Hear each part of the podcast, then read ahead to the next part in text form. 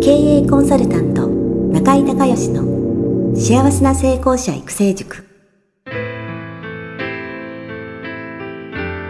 この番組では18歳で起業し6社の社長を歴任した実業家出身の経営コンサルタントであり自ら経営塾を主催する中井孝義がこれまでに1200人以上の経営者の方々の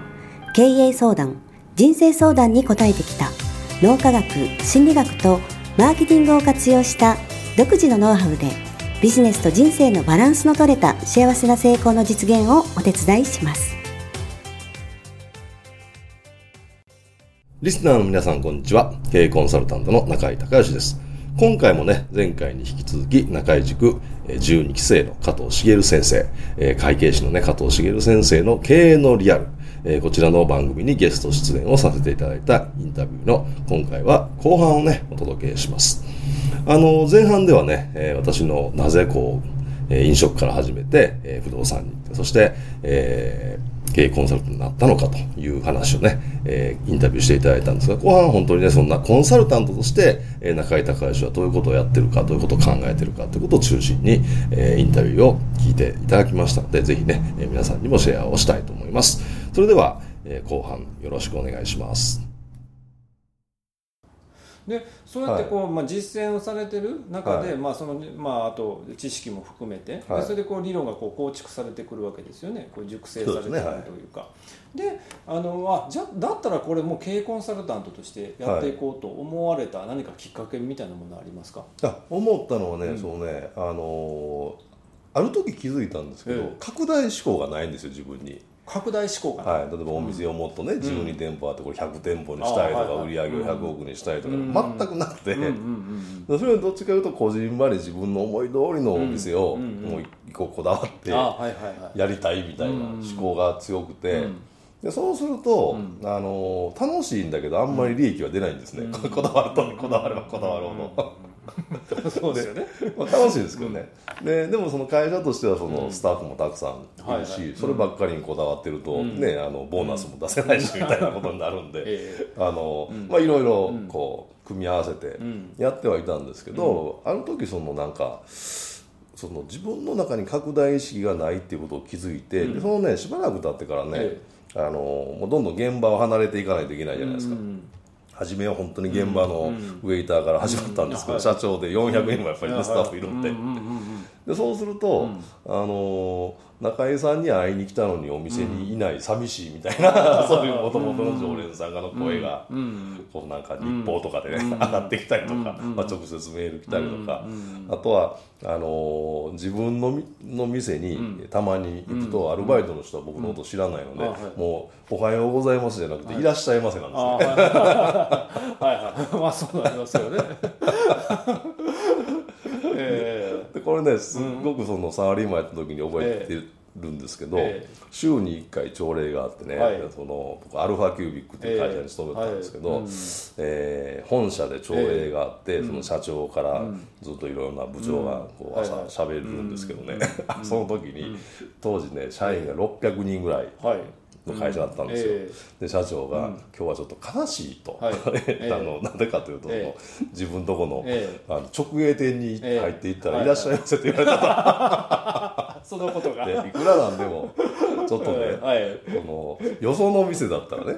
そのえー、フランチャイズ店だったら別に当たり前の話だけど、直営店で直営店で、ね2個しかないんですよ。そこにいらっしゃいますって言われたと、ちょっとこれ悲しいと、あのやっぱりこう大きくなるっていうのは、自分はいいと思ってたけど、弊害もあるんだなみたいな。だからもう、電話からもう一回みんな初心に戻って、ちょっと細かいところからきっちりやりましょうみたいなのを社長が言ってたんですよ。でそれすんごい思い出して。その時。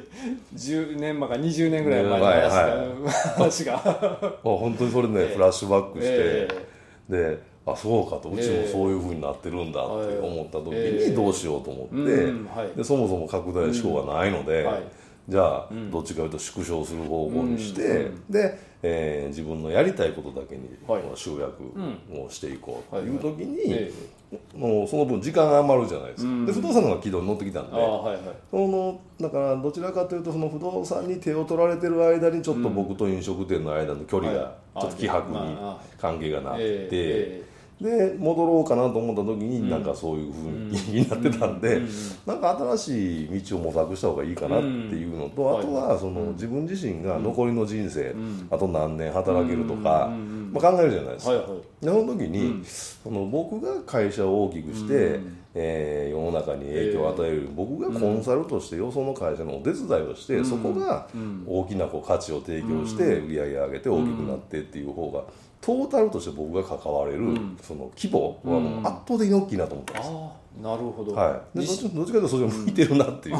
なるほど、はい、そういうことだったんですね、はい、それを思われたのはおいくつの頃だったんですか？えー、だから36778ぐらいですか、ね、あそうなんですか、はい、その辺はずっと考えてました、えー、あなるほど。はい。でもあの経営コンサルタントで行くぞっていうふうに考えられたのが？行くぞっていうのはもう40ですね。40ぐらい、はいでも今、えー、と50、えー、54になりました14年間、はい、14年間。ずっとやられてきたってことですよね、はい。でもやっぱり実際やっぱりやってみると、はい、その経営者の方にこの経営のこう、まあいるノウハウ、はい、一番大切なところを教えられていったわけですから、はい。はい、今中井塾で何人いらっしゃるんですか、えー、900人ぐらい。ですね、ねはい、ということは、まあ、中井先生の規模とまではいかないですけど、はい、900倍の経営に関わると、はい。そうそういう規模の大きさの方が、はい、あのその40の経営コンサルタントになる頃には、あの関わり方がすごい大きいなと、はいはい、そういうビジョンみたいなものが見えたんですか？そうですねはい。あ本当に、はい、もう数百倍になるよと。はい。はい、そういうイメージあったわけですよ。あありましたね。すごいですね。いやまあそれは JC で、えー、あの何百人の人とやっぱり一緒にいろんなことやってたので、えー、そのスケール感みたいなのが、はいはい、これ自分ではもう無理だっていうふうに思ったんで、でも逆にそういう立場であれば、あいけるなみたいな。あなんかその JC ってシミュレーションゲームなんで。そうですよね、はいはい、その経営アドバイスされる時にはね、はい、一番いいフィードバックをもらえる、ね、練習の場になりますよね、はい、あくまでやっぱり実践の方なんですよね。そうですよね。先生はね、ああやっぱりそれが一番大切,、大切ですよね。はい。だから実践も大事だし、えー、それをその体系的にっていうところ、うん、コンテンツ化しないと人に伝えられないんで、えー、あそうですよね。やっぱりその再現性大事じゃないですか、えー、だからプロ野球でいうとその、うんね、もうすごく打てるバッターがコーチになるかってならないじゃないですか、あはいはい。そうですよね。あれと一緒で、だからやっぱりそのコーチになる人って大体、あの2軍から上がってきて 苦労して苦労して、なんかいろんなことやってみて、でなんか自分のバッティング掴んで、最後1軍のレギュラーぐらいで終わったぐらいの人になるじゃないですか、なんかその首位打者取るとかホームランを取るような人、なかなかならないじゃないですか、そうですよね、うん特にね名監督とかっていうのは割とそういう人多いですよね、多いですよね、だからあの自分ができるっていうこととそれを人に伝えられるというのは全く別のスキルなんで、まあ、その2つできるっていうこと。とそれをさらに僕は体系的っていうのが好きなんで。なんかその部分だけっていうのはなん。かねあのあんまり個人的に好きじゃないんですよ。いやそれが悪いって意味じゃないですよ。じゃないんですけど例えばあのマーケティングのコンサルタントとかセールスのコンサルタントとかえ集客のコンサルタントとかいろいろあるじゃないまあ組織コンサルタント。それはそれでそれずっとやられてあの価値のあることだと思うんですけど、うん、僕はなんかその、うん、初めから経営者をやってたんで、えー、トータルでないとなんかこうはいはいはい、やった感がないっていうか、なんかその、うん、経営って掛け算なんで、うん、どっかゼロかかるとゼロになるじゃないですか、まあ、10かける10かける10かける10かける10かける10かけるゼロはゼロなんですよ、ゼロですよね。最後ね。そう、だから僕はそのゼロが一つもないように、少なくとも1、全部のパートが1以上でいって、どっか一つにできたら全部 2, 倍になるわけじゃないですか、はいはい、そういう考え方なので、まあ、それは多分初めから経営者やってたからでしょうね。あなるほどね、もうその感覚で何かがゼロになってしまうと全て回らないっていうのはもう身に染みられてるわけですよもう最初のベースの思考回路としてあるから、ね、でしょうね。なるほどね。それはやっぱでも本当に経営者からなんですか？それともそういう体系好きとかそういうのは、はい、子供の頃には何かそういう方がみたいなものってありました、はい、ああ子供の頃はね、えー、あのねなんかねこう好き嫌いがねすごくはっきりしてて、はいはい、興味好き嫌い、え興味のあるとないがはっきりしてて、はいはいえ、あのないことはね本当にないんですよ。その。はい、その、えー、なんか例えば小学校の時に、うん、みんながなんかおもちゃとかね、えー、ゲームになんかこう、うん、夢中になって興味なかったり、こう人気のテレビ番組とか全然興味なかったり、なんかそういう、なんか。自分の興味のあるものにしか本当に興味ないって人に全然合わさないから で面白かったのが、あの昔ね、ええ、あの今でもあるんですけど、うん、あの人生ゲームってボールドゲームとあ、ね。うん、あとねあのモノポリーっていうのが、はいはい、してますよね？ありましたね、ええ、僕はもう人生ゲームがもう流行ってたんですけど、あれが嫌いで あの最後の最後にルーレット回して、うん、あの億万長者か貧乏農場かという、あの選択肢で、今まで頑張ってきたことが全部パーになって、あの 貧乏農場に行くリスクが半分じゃないですかこれ今までの俺のこの時間と能力が何なんだっていうんであれはね嫌いだったあれ前世だった、で。僕はモノポリー派で,、でモノポリーばっかりやってたんですよ、はいはいはい、そしたらちょっとモノポリーの部分があって、でモノポリーはちょっとねちょっと難しいんであの僕が小学校4年生の時に、ええ。同級生ではねなかなかやるやつがいなくて、5年生6年生って上のお兄ちゃんと、の家に行ったら、ちょっと、ちょっと頭使うじゃないですか、そうですよね、で、それにはまって、でも来る日も来る日もモノポリを研究して家で買ってもらって、自分一人でやって研究して、でその時に2つのルールを、法則を見つけたんですよ、で一つは、あれね交換すればするほど、あの価値が上がってくるんですよ、うんうん、交換の回数が大事なんですよ、えー、だからとりあえずなんか、うん、あのちょっとでもお金が入ったらなんか買って、うん、次また買い直して、買い直してって、えー、回数が勝負なんですね、でもう一つがお金がある程度貯まったら、インフラを抑えるんですよ、発煙電車とか。セオリーがあるんですね。それを僕は小学4年の時に発見して、こうやったら勝てるんだってそこからもう無敵になりました小学校4年生の時に5年生、6年生の時やって、もう無敵の王者ですキングって呼ばれたんですよ。キングオブモノポリーだったんですキングって呼ばれたんです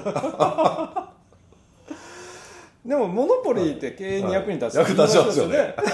あれよくできてますよね。よくできてますよねでも確かにね、はい、あのそういうやっぱり思考回路のベースっていうのは子供の頃に出来上がってくるんですかね、まあ、うちはだから商売で、商売と2つと、はい、おじいちゃんが不動産やって、親父が飲食やってて、でもうその、よく家の中で親父とおじいちゃん喧嘩してましたけどねその。あ親あ、はい、お父様とおじい様、はい、ああなるほど。じゃあその時に初代と2代目の葛藤が、まあ、すでにあったわけですね。はいはいはい本当よく喧嘩しました。会社のことで。会社のことで。家の中でです家の中で。あ あそれはまた。とかあの、ええ、お墓参りにねすごい、まあ、先祖を大事にする、え、あのおばあちゃんがすっごいそのご先祖様を大事にする人で、あのえっ、ー、と毎朝あの、お経をあげるみたいな人だったんですけど、あのその関係でね、あのお墓参りにしょっちゅう行くんですよね。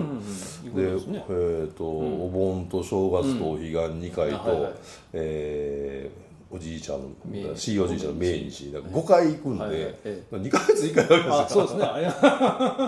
必ず家族全員揃って行ってお参りしてその後食事して帰ってくるっていう。のが子供の時ずっとだから2か月に1回やってたんですよ、はいはいえ。ー、かなりの頻度で。頻度で。でその時に大体ね仕事の話になって、親父とおじいちゃんが揉め、えー揉めて。あのなんかお墓参り終わったの会食か何かですか？はいはいで、えー、あのーえー、でその時に大体おばあちゃんとおふくろが間に入って、えー、もうね、子供のいる前でそんな仕事の話喧嘩するのやめてよみたいなんでなんかこう、収まるみたいな。へえじゃあずっとそういう、はい、まあ、葛藤み、というか、まあ、逆にでも、そのねちょっとそのあの口論みたいなのかもしれませんけど、言ってることは両方とも多分ね、経営のか大事な部分をおっしゃってるわけだから、それだけでもひょっとしたら耳学問でいいなんかあったのかもしれませんね。しょ っちゅう喧嘩しましたよ。僕の印象で印象と片毛かもしれないですまあ、そういうのも家族で見たことがあんまない神はね親父とおふくろが喧嘩するってのはよくありますけど、その親子2代にわたってね、はい、喧嘩さあの、まあ、ご商売のことって、商家ではなかったもんですからね、うん、見たことないんですけど、はい、でもやっぱり2代目3代目の方は大体見てらっしゃるから、はいね、ね、事業承継の時には当然そういうぶつかり合いがあるのは当然っていう、言えば当然なんでしょうね、そこを乗り越えていくという感じですよね、分かりましたあでもそのいやほんで前々からそれが一番不思議だったんです、はい、その経営コンサルタントに移られる時のビジョンがね、はい。はい、どうしてそうだったのかなと思ってたんですよね、だって経営順調にいかれてるわけじゃないですか。はいはいはい、うん、であらあなんかその40代になってまあ、得意とはいえ全然その、逆にさっきのモノポリの話じゃないですけど、はい、お店とか、はい、まあ、不動産業のベースとかがもうある状態じゃないですか、はいはいはい、ある状態なのに経営コンサルタントの場合は、得意とはいえ、全くゼロベースから始まるじゃないですか。そでそのゼロベースから始まるという不安とかなかったんですか？それはなかったですね。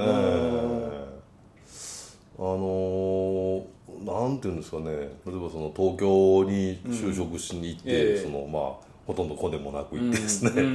で、そのアルファキュービックと行きたくて、まあ紹介はしてもらったんですけど、結局、えー、面接5次面接まで行って最後まあ取ってもらったんですけど、あのそれもまあゼロから誰も知らないところでスタートで。えー、そこで、まあ、セールスプロモーションやってたんですけど、えー、そのまあ、セールスプロモーションとしてはもうナンバーワンに会社でなりましたしね、でまたこっち帰京都帰ってきて、うんえーと、JC でまた、うん、その JC も親父は JC 入ってなかったんで、えー、もう誰も知らないところに入って、えー、そこからまあ10年かかりましたけど理事長までなりましたからね、はい、だからそのゼロベースから作り上げていくっていうのは割となんか好きみたいですね、ああでもどっちかというとイメージもすぐできる感じだったんですか、はい、うんイメージもすぐできるっていうか、うん、そうイメージできるところまではちょっとさすがにいってなかったんですけど、うん、でもなんかそのこれうまくいかないなっていう感じはなかったですね。なんかどのぐらいの規模になるかっていうのはちょっとイメージできなかったですけどまあ普通にやってたらそこそこうまくいくだろうっていうのは初めからありましたね。だってあの頃のその経営コンサルタントっていうのは、はい、例えば船井総研とか田辺コンサルタントとか、はいはい、まあ、なんかその一つの会社の人が、まあ、その社員としての経営コンサルタントがいてっていうイメージがありましたけど、独立の経営コンサルタントっていうのはなんかあんまりイメージがなかった頃じゃないですか？そうですね、うん、まあ、神田さんがもう出てきてたので神田正則さん、うん、はい、神田正則さんが、まあ、マーケティングコンサルタントっていうポジショニングで出てきてそれを、ね、アメリカから持ってきた最新のダイレクトレスポンスマーケティングっていう切り口で出てきて、ああ個人でもここまでいけるんだっていうのは、それはありましたね。ああなるほど、はい。神田さんのセミナーも受けてたので、あの神田さんのコンサルタント養成セミナーってあって、2 日間のね、えー、なんか12時間12時間の24時間のセミナーがあって、それは出ましたからね。でそれ出た時に、えー、あ そのコンサルのある程度のポイントとかあのこのスキルがあったら、えー、あのあとはその、うん例えば船井総研とか、えー、そういう、まあ、いわゆるチームコンサルですよね、あのあれはあれでちゃんとマニュアルがあってしっかりしてるんですけど、うん、そうでなくても、えー、あ結果そこそこ出せるなっていうのは、はい、神田さんのコンサル養成講座を受けた時には思ったので、その時には、だからどっちかというとそのマーケティングよりもコーチングとか NLP とか、あのそういうのがもう本当に入日本に入ってきて広がり始めてる頃だったんで、結局自分が経営者をずっと長くやってたので、その経営者のマインドが大きく影響する、経営に対してするっていうのが分かったんで、あそのまあ、コーチングと NLP があれば、そのマインドはしっかり、あのケアもできるし、ほん本当にその人が潜在的に望んでいることを引き出してきたり、それを目標設定したりとかできるなっていうのは分かったんで、まあ、そんな不安はなかったですね。なるほど、はい。なもう自分の今までの経験基礎知識、はい、それからまあこういうなんですか単独のコンサルタントのこう、マーケットがちょうど開く頃。そうちょうど開く時ですね、はい、だからそこにこうあ自分の経験と知識を、はい、まあ、ぶつけていけば、はい、あマーケットとしては成立していくなってそういうイメージそうですね、はい、あなるほど。でちょうどねその時にね神田さんがあの、あの星占いのやつ何でしたっけ、はい、えっとなんとか先生ライブ先生の、えー、なんか、えー、何年からどうなって、何年からどうなってっていうやつをやられてて、えっ、とねその僕がセミナーを受けた、うん、えー、4年から5年か4年か5年以内にコンサル業界に参入したら、もうそれだけで勝ち組みたいな。書いてあったんですそうそうだからすごい力説してて、あはいはい、あそうかと、じゃあ俺来年から始めたら間に合うなみたいな。余裕で間に合うなみたいな。思ったんですよね 全然根拠ないですけどでもきっかけってそういうことありますよね、えああなるほど。でもそこから本当にそういうふうにその神田さんとか小坂さんとか、あと本田健さんとかああいう人たちがもうどんどんこう、ね、個人ので、えー、組織も何にも持たない、神田さんにしてももともと一人でやってて、で当時でも、えー、社員ゼロで。アシスタントの、なんかアルバイトの女の子3人ぐらいであれだけの規模の授業やられてましたからね、あこういうので本田健も、え本田さんとこもそうそう社員ゼロで、あのアルバイトのボランティアスタッフで運営してましたからね、あこれでいけるんだみたいな。こういうこういう個人の、あのレベルでこれだけの事業のスケールができてでしかも運営も、要はうん、自分のファンの人、教え子ファンの人だけを使ったら、えー、あのローコストだし だからみんな理解してくれてるから早いじゃないですか、話が、ねうん、教育しなくていいんであ、このモデルはあの楽だなと思ったんですよね。なるほどね、はい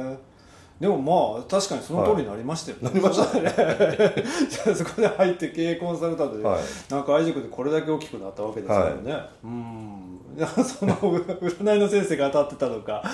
そもそもそういうのがあったからなとは思いますけどね。いかがだったでしょうか？加藤茂の経営のリアルね、インタビューしていただいたということなんですけれども、まあ、加藤さんね、インタビューお上手なんで、えー、どんどんこう喋ってるうちにね、まあ、もともとね、中井塾生で、えー、仲良くさせていただいてるっていうのもあるんですけど、本当にうちのオフィスでアットホームな感じでね、えー、いろいろと聞いていただいて、普段私が話をしないような話もやね、エピソードも引き出していただいて、本当に楽しい時間を過ごさせていただきました。えぜひね、え加藤茂の経営のリアル、えいろんな方、いろんな経営者の本当のそのリアルのね、経営の声を、えインタビューしていくっていう番組ですので、えリスナーの皆さんもぜひお聞きいただけたらなというふうに思います。えどうもありがとうございました。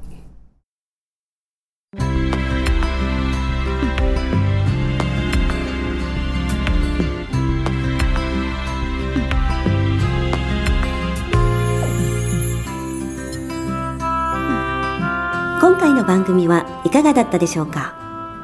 あなた自身のビジネスと人生のバランスの取れた幸せな成功のための気づきがあれば幸いです。なお、番組ではリスナーの皆様からの質問をホームページの受付フォームから募集しています。